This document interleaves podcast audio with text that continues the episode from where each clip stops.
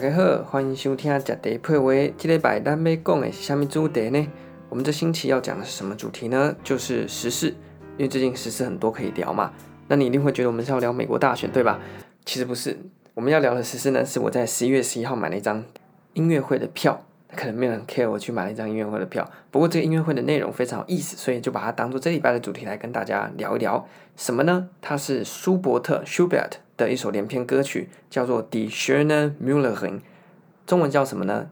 叫做《美丽模仿少女》或是《磨坊少女》，不晓得那个字应该怎么念。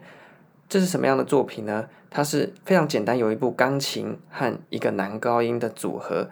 那在这一场演出当中呢，男高音是林义伟老师，钢琴是陈昭慧老师。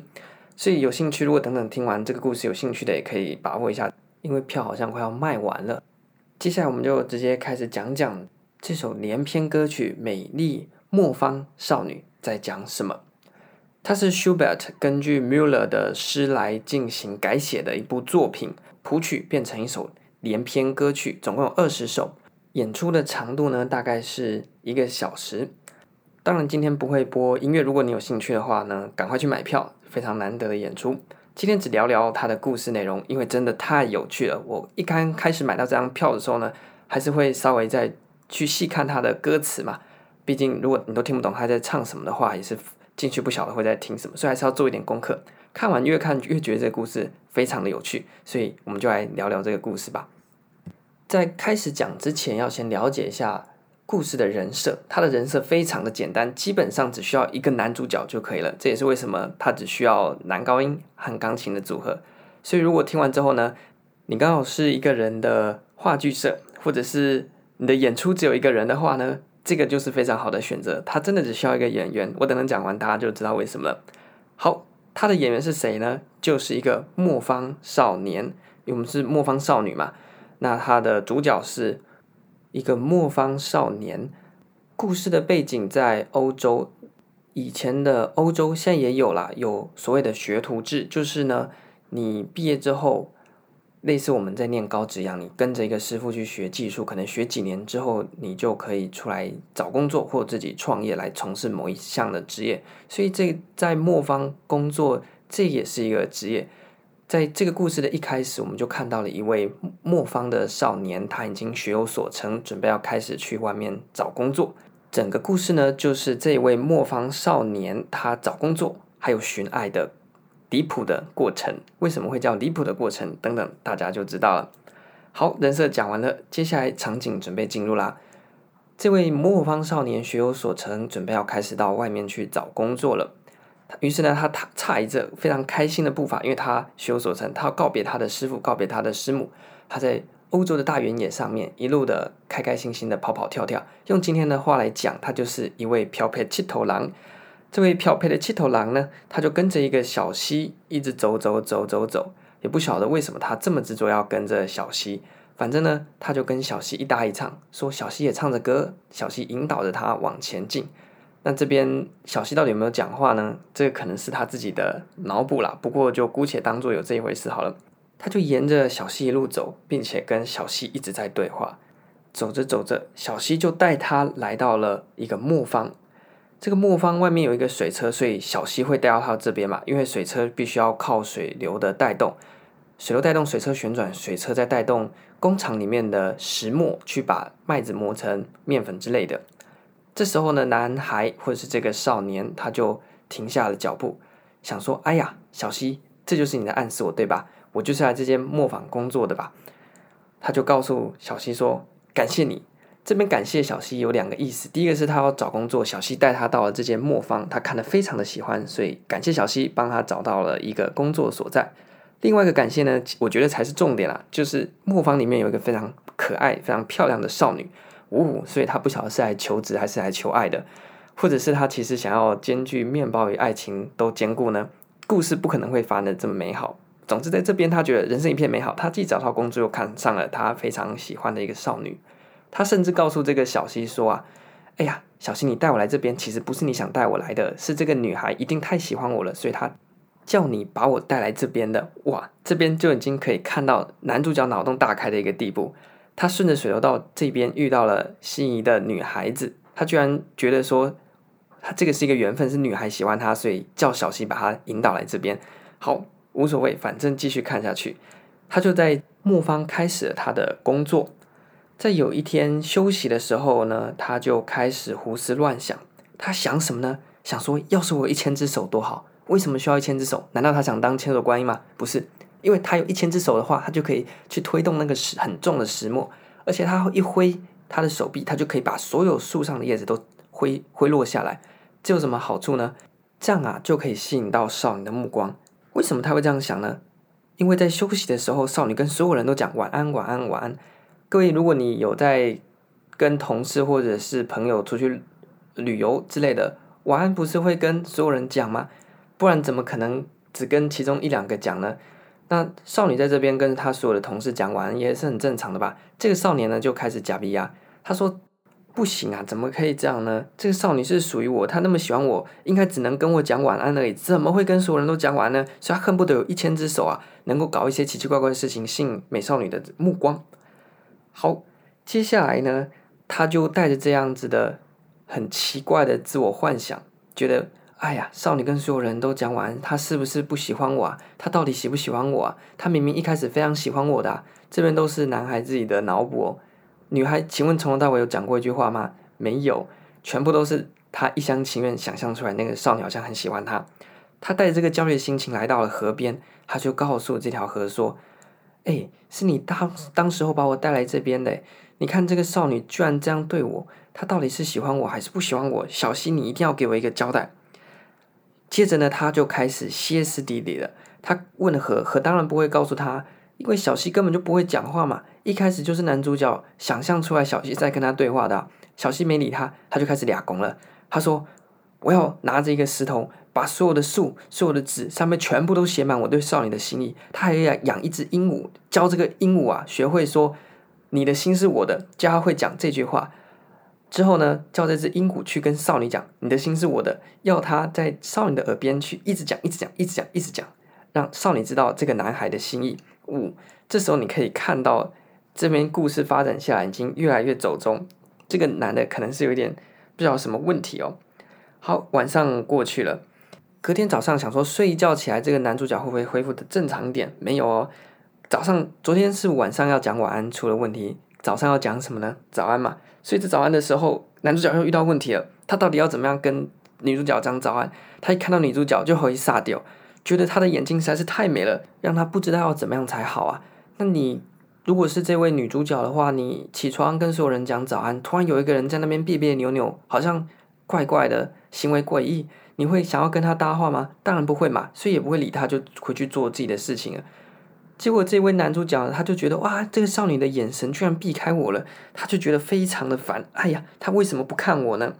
各位还记得啊？昨天少女跟每个人讲晚安之后呢，他就焦虑的跑去问小溪，又开始歇斯底里的要在所有的树上面、所有的纸上面写下对少女的心意，还要甚至要教鹦鹉讲话，去告诉那位女主角、男主角到底有多爱她。这是昨天晚上发生的事情。今天早上讲早安之后。少女把眼神移到其他地方，而没有跟他对到焦，他又会干出什么样离谱的事情呢？他就到外面去，还是回到小溪旁边，看着小溪旁边的美丽的花朵，他就说：“哎呀，花朵是美丽的，它长在这条小溪的旁边。我是小溪的好朋友，所以旁边的花也是属于我的。这什么神逻辑啊？总之呢，他就说这些花是他的，他决定要把它拿来种在少女的窗户外面。”种在外面要做什么呢？昨天他想要教鹦鹉讲话，今天他想要教小花讲话，为什么呢？这样少女在入睡的时候，这些花朵就可以从窗外窃窃私语，告诉少女说：“不要忘记了，这个美少男正等着你啊！不要忘记，我们的美少男正在等着你啊！这个磨坊少年啊，你最喜欢的那一个啊！”哇，到这边他甚至要把这个花朵也一起扯进来。后来呢，有一次他们两个有机会，终于在河边独处了。我们的磨坊少年跟磨坊少女就静静地坐在河边。这个时候呢，月亮已经升起，满天的星斗照耀着河面。男主角这时候心里想什么呢？他说：“哎呀，再美丽的月光，再漂亮的星空，也无法吸引我的目光，因为我的目光全部都在这个少女美丽的眼神上面了。”哇，真的是一个非常痴情的男子汉哦。后来他想着这些美好的事情，不禁潸然落泪，他眼泪滴到了水面上面，泛起了涟漪。少女看到水面上的涟漪，居然跟男主角讲什么，你知道吗？讲说：“哎呦，下雨了呢，我要回家了，拜拜。”哇，这真的是太离谱了。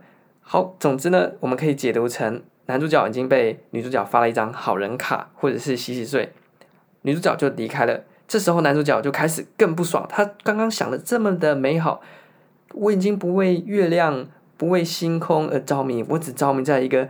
少女的眼神上，结果怎么会换来一张好人卡？还有少女刚刚告诉他说他要回去洗洗睡，要拜拜，因为下雨了呢。他就开始又发疯了。这时候他叫什么呢？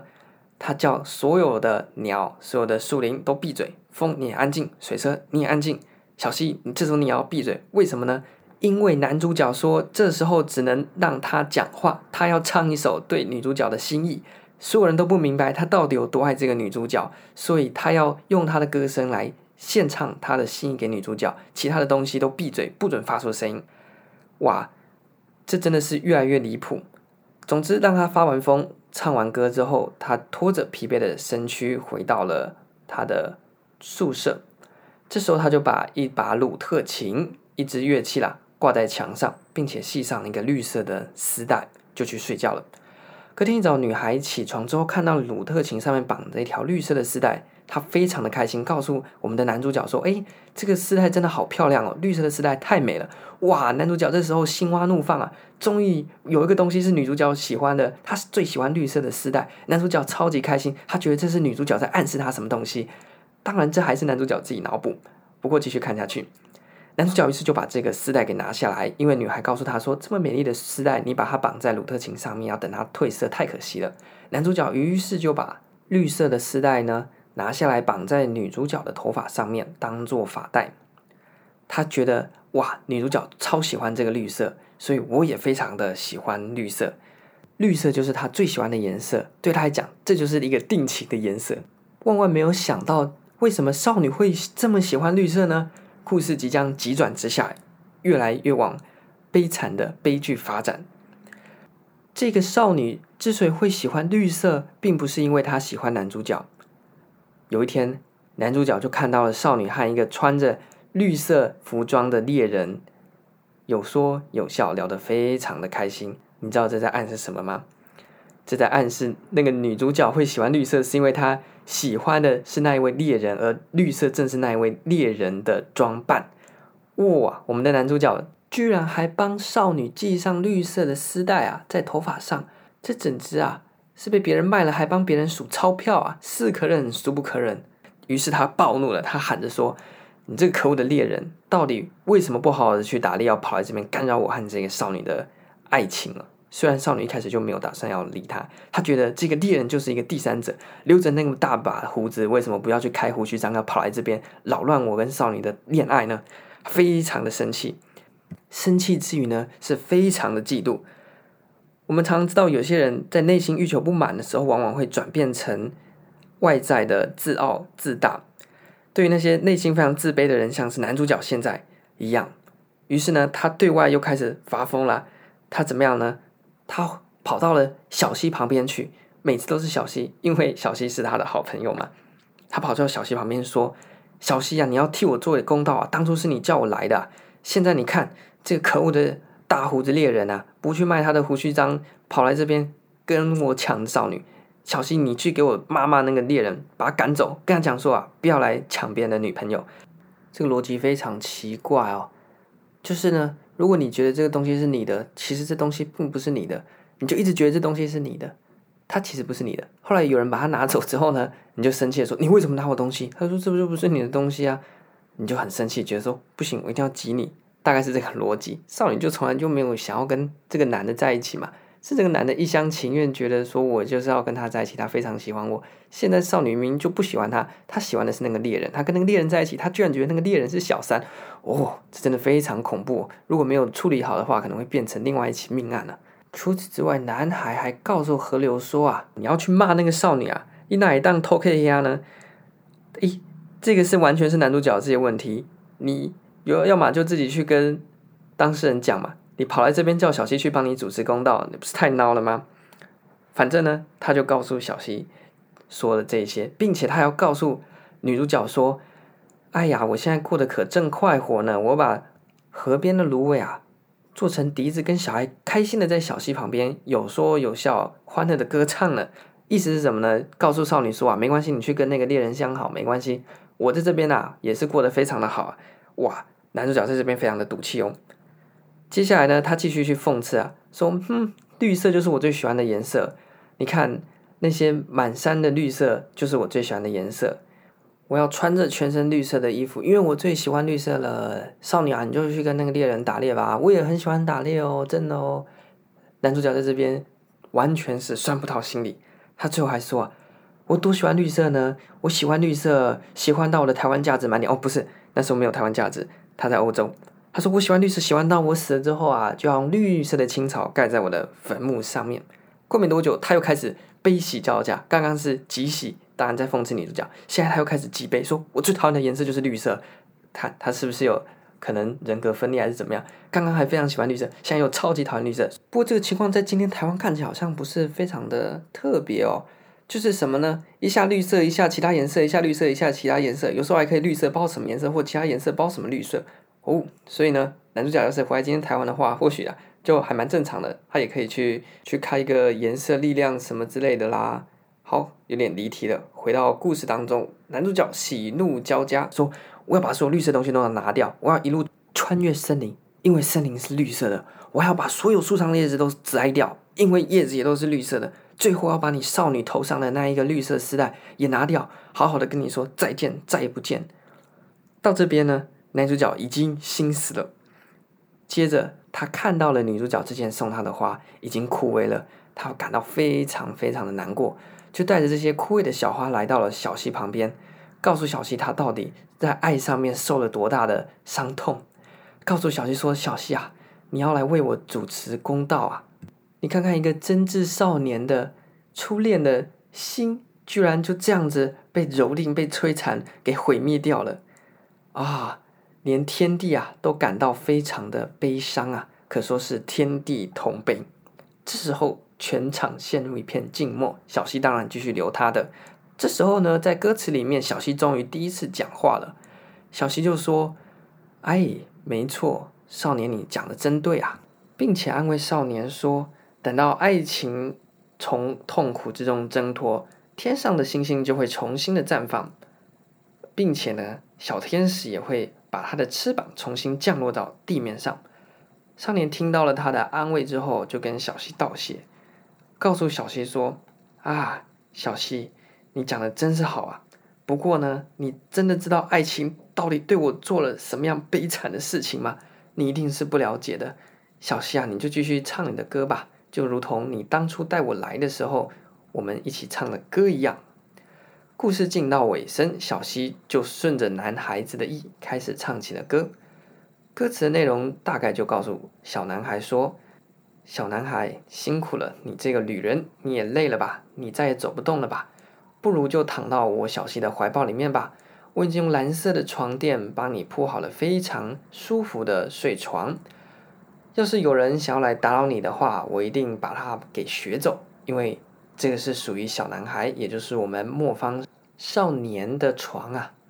啊，男孩啊，你不要再难过了，就来躺到我小溪的怀抱里面吧。在全诗的最后一句呢，他讲：“Gute Nacht, Gute Nacht, bis alles wacht, Schlaf aus deiner Freude, Schlaf aus dein Leid。”晚安，晚安，可爱的末方少年。就慢慢的睡吧，开心的睡吧，在欢乐中睡去，在痛苦中睡去，直到万物重新苏醒的时候。等到月亮缓缓的上升，把晚霞的雾气给带走，到那个时候的天空将会是无比的美好，再也不会有任何的伤痛。故事就结束了。好，大家听我刚刚讲的这个结论是什么呢？结论是小男孩就躺到了。小溪为他准备的床铺里面去，大家懂这是什么暗示吗？这边是不是要稍微宣传一下？珍惜生命，请拨九九五，不要跟这个男孩一样随便脑补哦。杨丞琳啊，好歹也说暧昧让人受尽委屈啊，在这一个故事里面根本就没有所谓的暧昧，而且完全是男主角一厢情愿的脑补情节哦。尤其是这种爱情上面的脑补，真的是非常恐怖。他就没有喜欢你，你就一直觉得他在喜欢你，而且觉得所有事情都在暗示他喜欢你。最后呢，他告诉你说他不要跟你在一起的时候，你又去怪他说，明明是你一开始说要跟我在一起，你现在怎么又抛弃我？问题是人家就没有这样讲啊！哇，爱这种脑补的情况啊，我想应该会有不少人遇到，这都非常麻烦处理啊。总之呢。最后，木方少年就躺到河的温暖的床里面去了。讲白点，就是他跳河自杀了啦。讲好听，就是他睡在河里面了，当了河底下之神嘛，还是去当屈原了。所以，我们应该要把屈原的故事讲说，这时候他到汨罗江旁边，抒发了他怀才不遇、没有人要理他的心情之后呢，汨罗江就告诉屈原说：“来吧，屈原，来吧，屈原，你已经太累了。我这个汨罗江已经帮你准备好很好吃的肉粽，哦，不是，帮你铺好非常舒适的床，你就躺到我的床里面去吧。”于是屈原就躺到了汨罗江里面睡着了。之后就变成了端午节的由来，是这样子吗？没有，反正呢，故事就到这边结束。后面呢，有一些人去分析说，其实从一开始啊，就是这个小溪呀，在干扰男主角。根本就没有所谓遇到了磨坊磨坊少女啊，或者是猎人，根本就没有这些事情，全部都是水底下的精灵在魅惑这个男主角。为什么他想要获得男主角的肉体？于是他就骗男主角，制造一个幻觉。哦，原来小溪的精灵也是宇智波一家的，会使用无限阅读，让这个小男孩以为他看到了磨坊磨坊少女、猎人等等的一切，让他在这个幻觉当中觉得他的爱情受到了摧毁。于是他就顺着小溪的意思跳到了水里面，全部都是假的，假的。哦，这是其中一种解读。另外一种解读就比较一般啦，就是这个小男孩他就为爱痴狂，一心脑补，想象出了所有的情节，人家根本就不爱他，全部都是他自己的 OS，OS 到之后呢，就把自己给弄死了。所以要奉劝大家，不要为爱所困，为情所迷，最好看淡一切。人家不喜欢你，你就不要再幻想一切了。这也是另外一种解读。总之呢，故事到这边就结束。从整体上来看，我们可以说这是舒伯特那个时代的八点档狗血剧情。一个痴情的男子汉，最后为爱投入河中。诶，这样怎么奇怪？如如果如果最后男主角是这样子结局的话，为什么西洋没有类似端午节之类的活动啊？还是连女主角都不愿意理他呢？我帮他写，应该是女主角和这个猎人后来发现，男主角居然为了他的。幻想，或者是他以为女主角很爱他的这样的想法，跳到了河里面去自杀，大家觉得非常的抱歉哦。猎人可能还是有一点良心的，就准备了粽子丢到河里面，避免小鱼把磨坊痴情磨坊少年的肉体给吃掉。于是就出现了所谓的端午节。好，这是我自己脑补，也许那时候一个阴错阳差，西洋也会有所谓的端午节。故事讲到这边，这是不是一个非常有趣的故事，或者是一个非常洒狗血的故事呢？这就是《美丽魔方少女》的 schöne Müllerin 的整体故事。当然，刚刚在过程当中，我是没有完全依照歌词来讲。如果大家有兴趣的话，直接在 YouTube 输入《美丽魔方少女》或是 Die schöne Müllerin，可以看到网络上面有非常多知名的男高音都有诠释过这首歌曲。它总共二十首歌曲。这边我因为只讲故事，所以没有细看。它其实，在莫诶舒伯特的作曲的过程当中，在音乐的部分，钢琴的伴奏就有非常多。网络上面或者是一些文献上面写说叫做河流的音阶，它透过钢琴的伴奏弹出了河流的轻声细语。所以男主角也就是我们的男高音，他唱的是男主角的 murmur。钢琴则是暗示了一些事情的发展，包括当中运用小调啊，或者是一些技巧来暗示之后发生的这些不幸的事情。总之，这是一个非常有趣、非常好听的作品。